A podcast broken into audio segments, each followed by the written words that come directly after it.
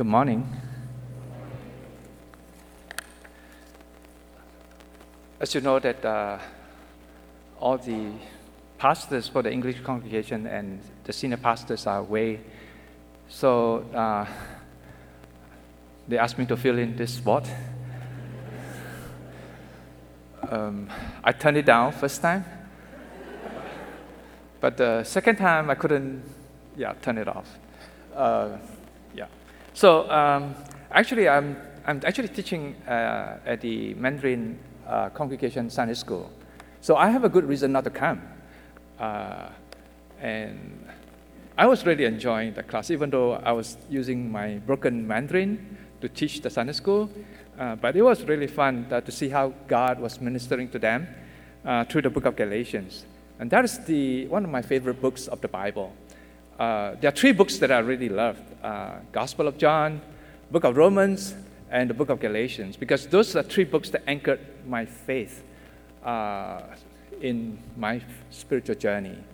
And uh, when I was teaching it, I was kind of really enjoying, even though really my Mandarin is kind of like, you know, uh, broken.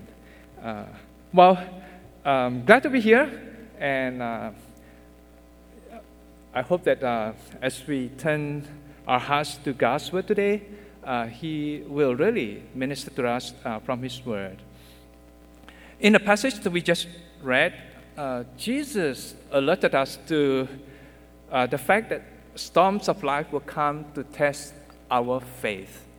Uh, let me just share with you briefly uh, two storms that I encountered in my uh, life journey as a Christian. So, two years after I became a Christian, I was drafted into the Singapore military uh, to serve the mandatory national service. Uh, do you know that Singapore is a small country and uh, we're surrounded by uh, Muslim nations? So, for security, uh, all the male citizens will have to serve. Uh, at that time, was minimum two years, and for some people like me, I had to serve two and a half years. So, the first three months of the military, military training is what we call the basic military training uh, is basic, but it is the toughest uh, in terms of my own opinion, uh, especially when we just get drafted into the military. Uh, it's toughest because it stretches you mentally, physically, and emotionally. And I've heard of some soldiers who were just drafted in and they couldn't handle uh, the mental, emotional, and physical stress. They actually uh, committed suicide. So it is it was tough because uh, at that time we were trained under the Israeli uh, format of uh, military training, and you know the Israelis uh, how they train their soldiers. Uh, so we were in some way impacted by that, and for the first month we were not allowed to check out, meaning for 24/7 we were locked in, locked in so to speak. We were have to live in the barrack uh, you know, for the whole month. And, um, you know, after two months of military training, uh, I began to question about whether what I believed was true. Because I didn't have uh, opportunity for that first month to, you know, contact with family members, with church, with Christian. So uh, there was some doubt about my faith. I began to ask the question, was I being brainwashed? Uh, uh, did I just simply, you know, uh, emotionally uh, got involved in a Christian group? But underlying that uh, doubt was my desire to live uh, the life that my military classmates were doing. On weekends, after the first month, they will check out, had party, enjoyed drinking, uh, you know, had, you know, datings with their girlfriends and so forth. And I wanted to do that. And to, to a certain extent, I felt that the cost of following Christ was pretty heavy and difficult for me uh, to shoulder at the time. So I had that particular storm, contemplating about living my faith. Fast forward 10 years later, uh, this is my second storm. uh, Lily and I were in Liberia serving as missionaries. And about a month and a, and a half into our mission work, I had malaria. So that was the first time I had malaria. And if you know how uh, hard malaria can hit you, uh, it hit me really hard because uh, in my system there wasn't any immunity to uh, malaria. Uh, unlike somebody who's born in Africa, he grows up with, you know, malaria, and so there is an immunity, certain immunity that's being developed in his blood, in his body system. But for me, uh, it's completely, you know, just hit hard by that, uh, by that uh, disease. And I couldn't drink or eat. Uh, anything that I drink or eat, it would just be thrown out or purged out almost immediately. And I couldn't sleep for more than 20 minutes, uh, even in the night, uh, because of high fever. So I went to see the doctors three times. Uh, each time I was diagnosed as having gastroenteritis, uh, hepatitis, or cholera. Uh, the reason is because when they did the blood test for malaria, somehow at the time when I went to the hospital, uh, the parasites, the malaria parasites, actually hide inside the liver. If you understand what, how malaria, uh, malaria actually you know, grows in the body, it actually uh, can hide in the liver and then suddenly it's being released uh, into your bloodstream. The parasites will be released into your bloodstream. And then you have high fever and you have chill and so forth. So, for some reason, all the times when I went to the hospital, they took my blood, they couldn't detect uh, enough to verify that I had malaria. So I was treated for different kind of illnesses uh, to the point that I was losing weight very dramatically. Uh, my rib bones were protruding to the extent that I could see it literally. Uh, my, my face was sunken, uh, and uh, Lily was really very afraid that she would have to bring back a dead husband. So at that time, uh, we were in a situation where we were considering um, should we return back to Singapore for treatment? How is it that you know we wanted to serve in Africa and yet God allowed this thing to happen? There were a lot of questions in our mind uh, as we you know wanted to serve the Liberian people in Africa. So these were just two of the storms that I encountered uh, in uh, my course of my Christian life. And of course, there were many other storms uh, that I had experienced. I'm sure you have had your own storms. Uh, it could be when you were in the doctor's office after the PET scan, MRI, or X-ray, and you know, doctor called you into the office, and he said, "You have cancer." That is a big storm to hear the news that you have cancer. Or it could be that you are seated across your boss, he called you into the office and he said, I'm sorry to let you know that we have to let you go because the company is downsizing. That is also a very big storm. Or it could be that you know you didn't get a job that you wanted because you believe that you know, you had a good chance of getting the job, or your child just not turning the way that you have desired for him or for her after giving him or her the love and the encouragement. Or it could be just that your health is going downhill and the cost of health care is just taking and eating away all your life savings.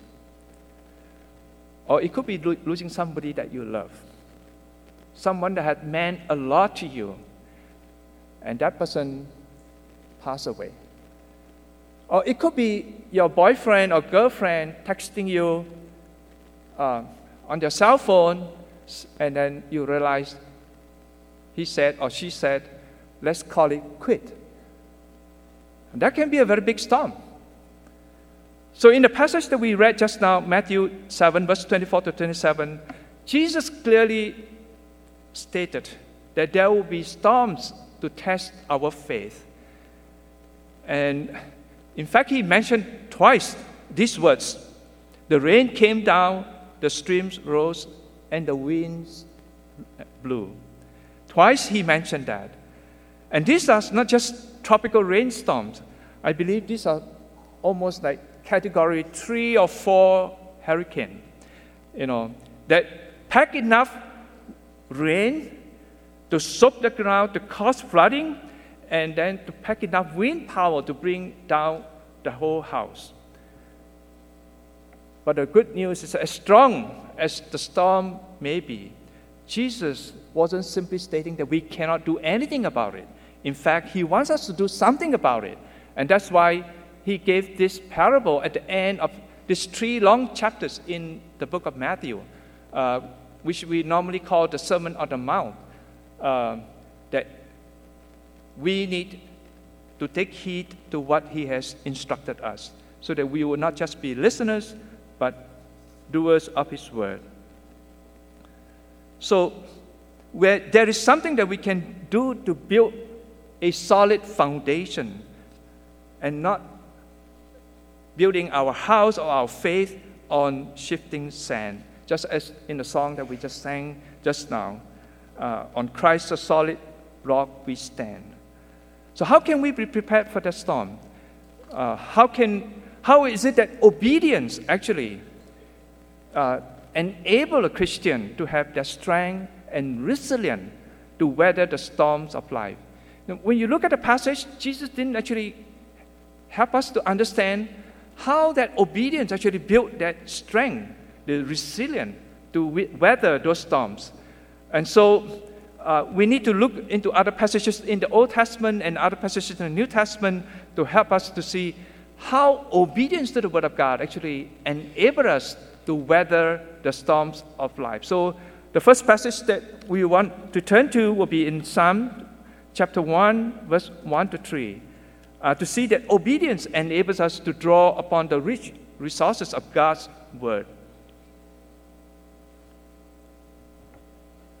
Okay, it's on um, the screen. Blessed is the man who walks not in the counsel of the wicked, nor stands in the way of sinners nor sits in the seats of scoffers, but his delight is in the law of the Lord. And on his law he meditates day and night. He is like a tree planted by streams of water that yields its fruit in its season, and its leaf does not wither. So, verse 1 and 2 contrast the sinful ways the godly man or woman avoids with the word of God he or she delights in. So, there is a comparison. There is a contrast uh, of his manner of life.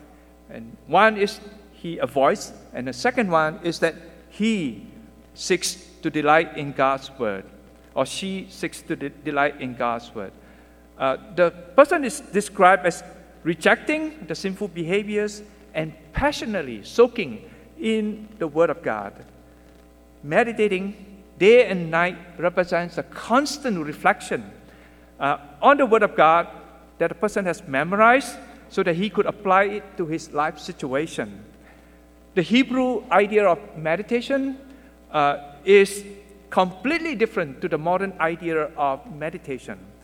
Uh, the modern idea of meditation is that, uh, especially New Age meditation, is that you go to a very quiet place and uh, alone, undistracted, uh, you seek to empty your mind.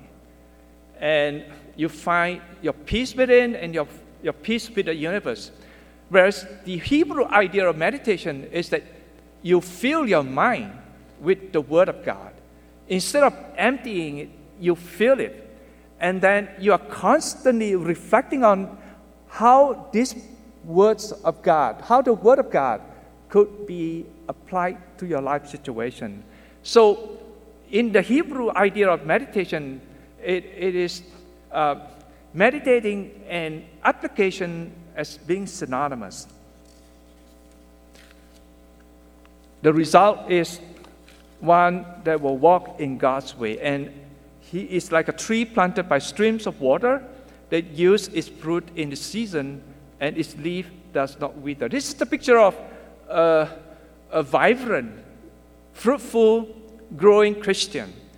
Uh, the tree bears, bears fruit, its leaf doesn't wither presupposes that in the midst of a famine or like a drought, uh, the, the tree, the tree continue to remain uh, vibrant and growing.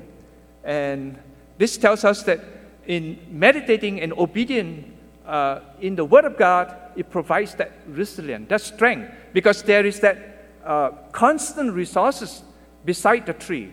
He is planted by the streams of water. There is that resources of God's Word to encourage, to empower, to give him that faith to remain strong in the midst of that drought or difficulty. Let me share what this means uh, from my own storm that I just mentioned earlier while Lily and I were missionaries in Liberia.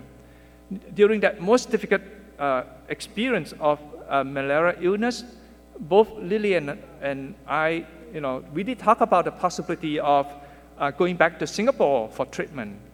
But, how, but before we did that, uh, we decided that we want to just, you know, commit ourselves to God. So we knelt down before God and we said, we told, we told God, said, you brought us here all the way to Africa. Uh, we don't know why this is happening, but we just want to surrender our lives to you. If you want us to stay here, you show us what you will do with my illness. In spite of the fact that the doctors couldn't find a way to you know, handle by my malaria, uh, we just that you will provide a way out. And if you want us to go back to Singapore, we will follow what you have for us. So we pray that prayer. And the moment that we surrender our lives to Him, I remember very vividly that there was a deep sense of peace within my heart. So, Philippians chapter 4, verse 6 and 7. Be anxious for nothing, but in everything by prayer and supplication with thanksgiving, let your requests be made known to God, and the peace of God, which surpasses all comprehension, shall guard your heart and your mind in Christ Jesus. God affirmed the truth of His word in that situation. That peace kept us assured that He is going to take care of us, but we don't know how. And we, we were, you know, trusting Him. And then the third time I went to the hospital, I had to be hospitalized. So I had to be put on drips uh, because I was really losing weight. Uh, you know that you know whenever you drink and you eat, it, it got thrown out or purged out. You, you're not retaining anything. So I was literally wasting away with the possibility of death in front of me. In fact, one of uh, the Liberians that lived with us, he said to me later, he said, Caleb, I was so afraid that you would die. And, and Lily herself was also very concerned about that.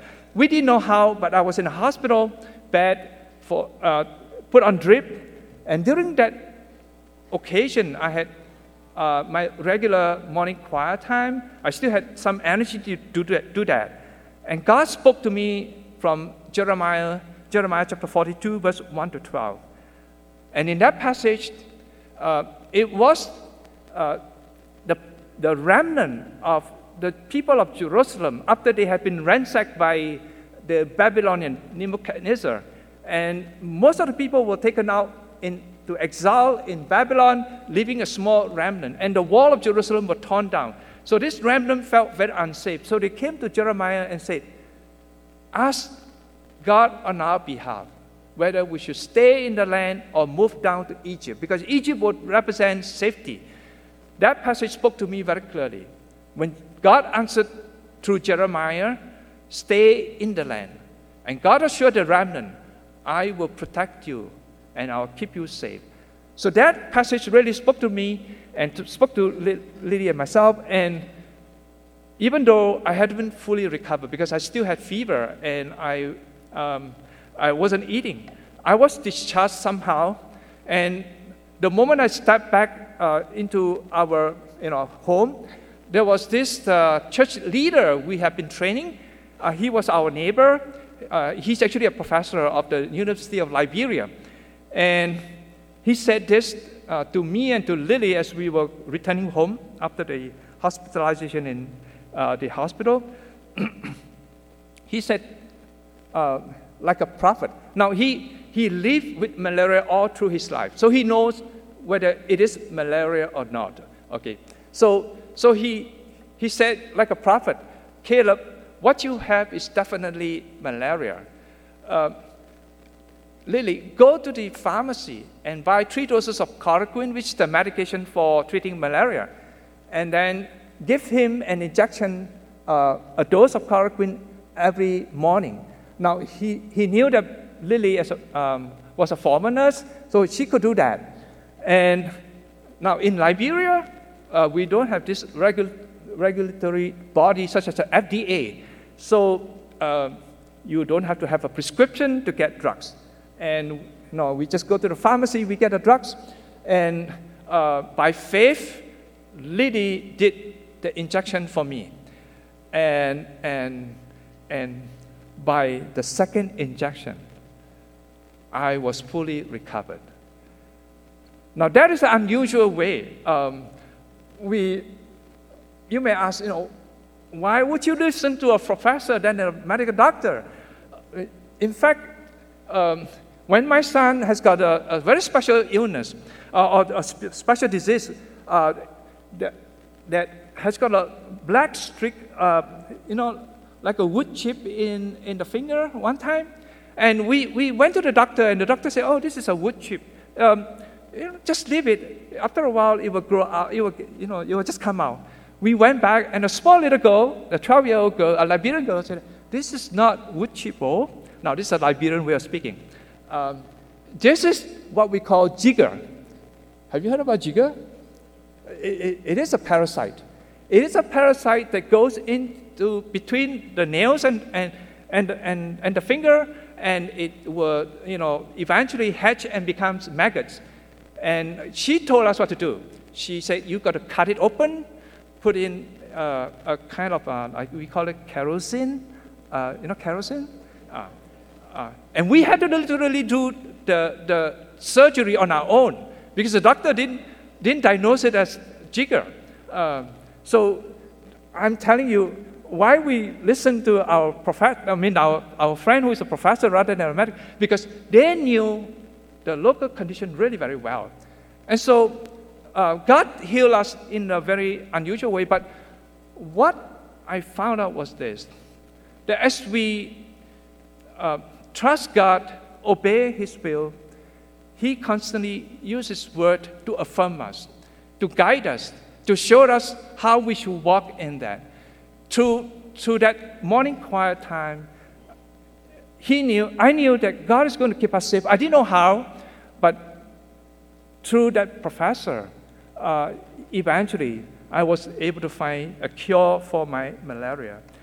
So we thank God that through His Word, He constantly guides, He constantly provides uh, the means for us to walk in His ways.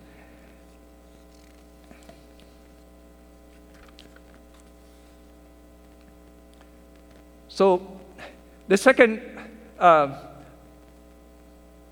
point that I'd like to share with you is that obedience to His word enable a Christian to have the strength and the resilience to weather the storms of life by deepening our relationship with Christ. Um, John chapter 14, verse 21. Whoever has my commandments and keeps them, he it is who loves me. And he who loves me will be loved by my Father, and I will love him and manifest myself to him. So in this verse, Jesus encapsulates the relationship a follower of Christ has with him. The relationship is not an obligatory obedience to his commands.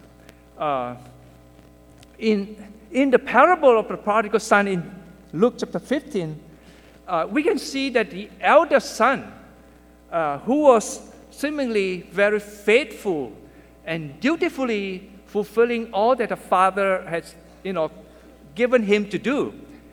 In fact, he missed out that love relationship.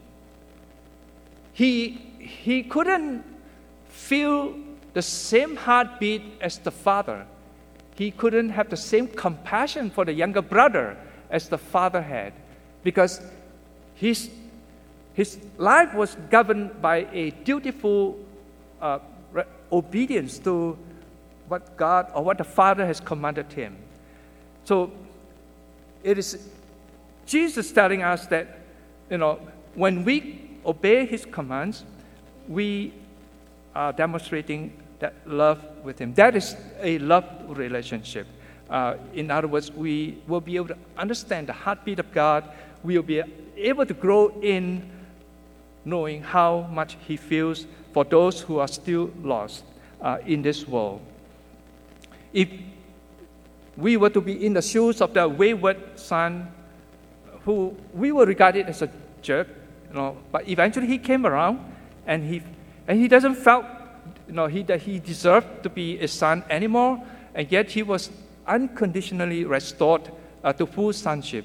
Now, how would you think of man, a person who didn't feel that he, who, who didn't feel that he deserved to be called a son, and yet given that full right to be a son? How would you feel he would respond to the Father's command from then on? I believe he would always respond in grateful obedience, grateful heart uh, to what God desired of him to do.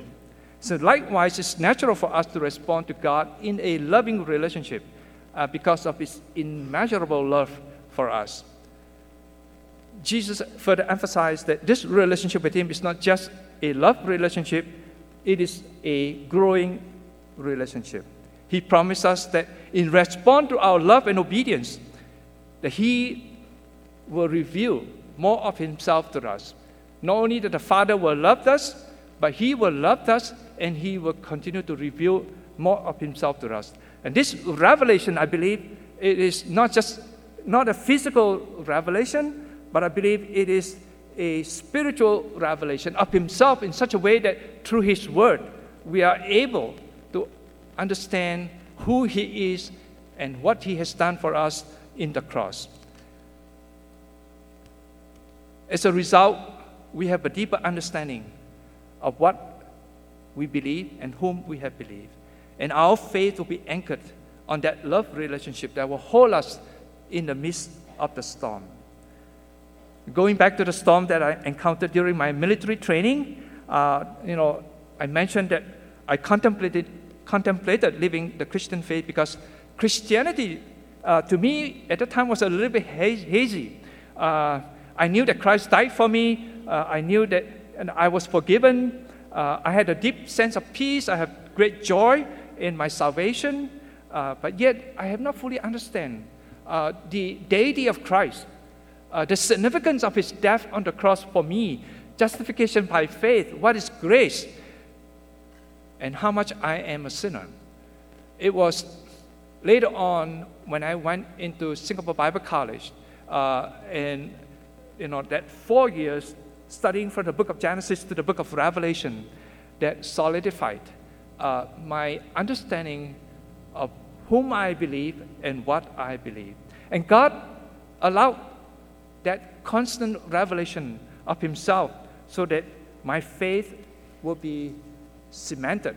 Uh, I would have a strong anchor to weather all the hard, um, all the difficult storms that comes into uh, my experience through my Christian living.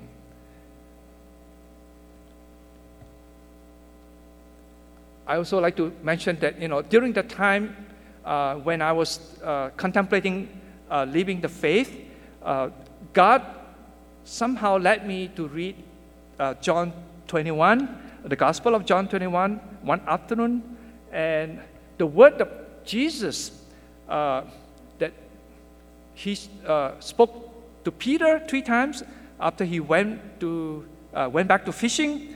Uh, these words, Do you love me more than this? were words that convicted me uh, at the time when I was com- contemplating uh, to forsake my faith and go back to the world. I, I was convicted deeply. I realized that I wanted to love the world more than the Savior who died for me. And I'm, as a result, I turned my heart back to God, uh, and then He continued to show me uh, how, you know, deep He loves me through His Word. As I study His Word daily, And God graciously, graciously enabled me to witness uh, to a fellow soldier uh, who eventually actually gave his life to Christ and became a faithful follower uh, till he was called back, uh, called to God's glory uh, when he had lung cancer.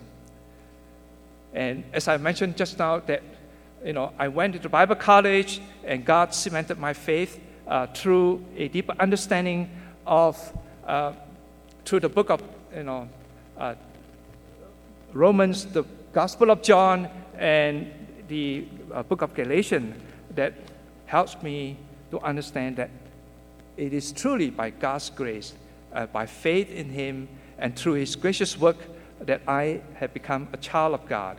And God helped me to understand that uh, the work of the Holy Spirit, the testimony of the Holy Spirit in my life was so evident that I knew that I've been saved because the Holy Spirit was indwelling in my life. So God provided a solid foundation for my faith as I weathered uh, all those storms, as I continued to trust Him in His Word in those past 44 years as a Christian. So, in closing, I'm going to show you a uh, video. Um, this is a video. Uh, can we have the video?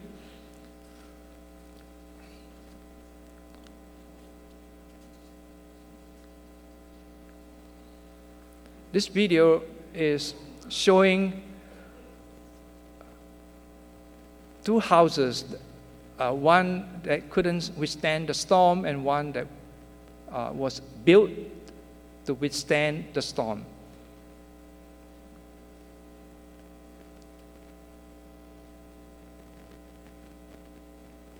Are we able to get to the video?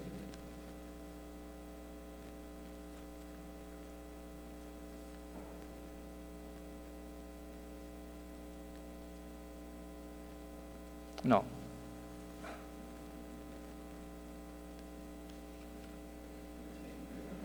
Okay.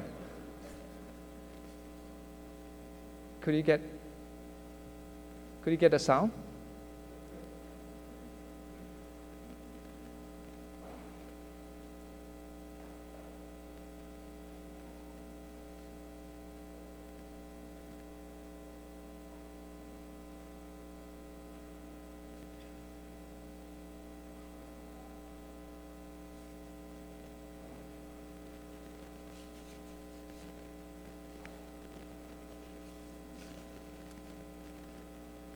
In the middle of almost nowhere, Great. inside this massive building, Bringing the fans up to thirty percent now? a hurricane is about to wreak havoc.